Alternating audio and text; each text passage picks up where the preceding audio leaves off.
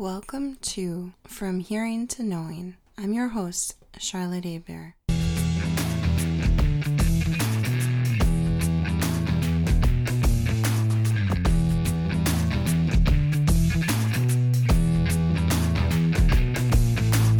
Sometimes people wish they had a greater insight into how their partner really feels. Recent work in social and personality psychology drives into the stories people tell about their romantic relationships and finds that those prone to avoidant attachment are less likely to use the word we when talking about their relationships. The results appear in social psychological and personality science. So basically, we're today we're going to take a look at what it means when people say he, she versus we and they. When you're talking to someone and they're sitting next to their significant other and they say my car, my kids, my house versus our car, our kids, our house. The pronouns individuals use when narrating their previous experiences from within their romantic relationship lives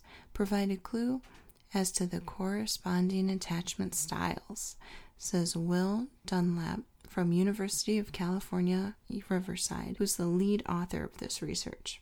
Typically, attachment styles are represented by two factors. The first, anxiety, reflecting the degree to which individual is preoccupied with fear of losing or just generally is concerned about not having a romantic partner. And avoidance, reflecting the degree to which an individual feels uncomfortable getting close to and depending upon his or her partner. Dunlop and colleagues reviewed over 1,400 observations drawn from seven studies, then explored relations between adult romantic attachment styles and pronoun use. They found that both anxious and avoidant attachment styles correlated positively with I talk and negatively with we talk.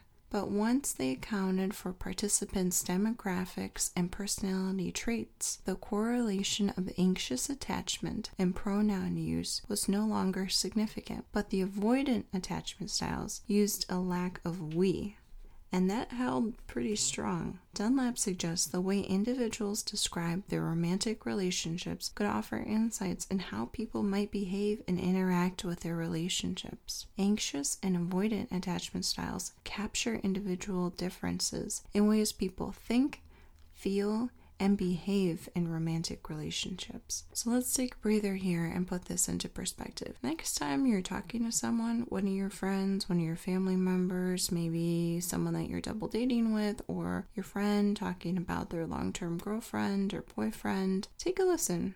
Are they using us or are they using I? Given that those with higher levels of avoidant attachment were found to demonstrate lower levels of we talk when describing experiences from their romantic lives, considering the use of the words we, us, ours, and the disclosure of previous romantic experiences, may offer indication of one's avoidant tendencies. This is a relatively novel idea and an indirect way of gauging avoidant attachment, as individuals are typically unaware of the pronouns that we use. Maybe you record yourself, maybe find out, maybe you're avoiding something. I don't know. Give it a try. For future research, Dunlop is curious as to the clues offer for attachment or other markers of adjustment. I know from experience that you get a lot further in life by saying the team we, us versus I finished that project.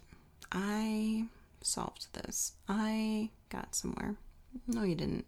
Everyone needs help along the way. He also wonders, Dunlop, I'm, back to Dunlop. He also wonders what link, if any, there may be between the pronoun use and people's overall love life satisfaction. This story was brought to you by Society for Personality and Social Psychology. The content may be edited for style and length, and this document was, of course, retrieved off of Science Daily as of June 6, 2019. Thanks for listening.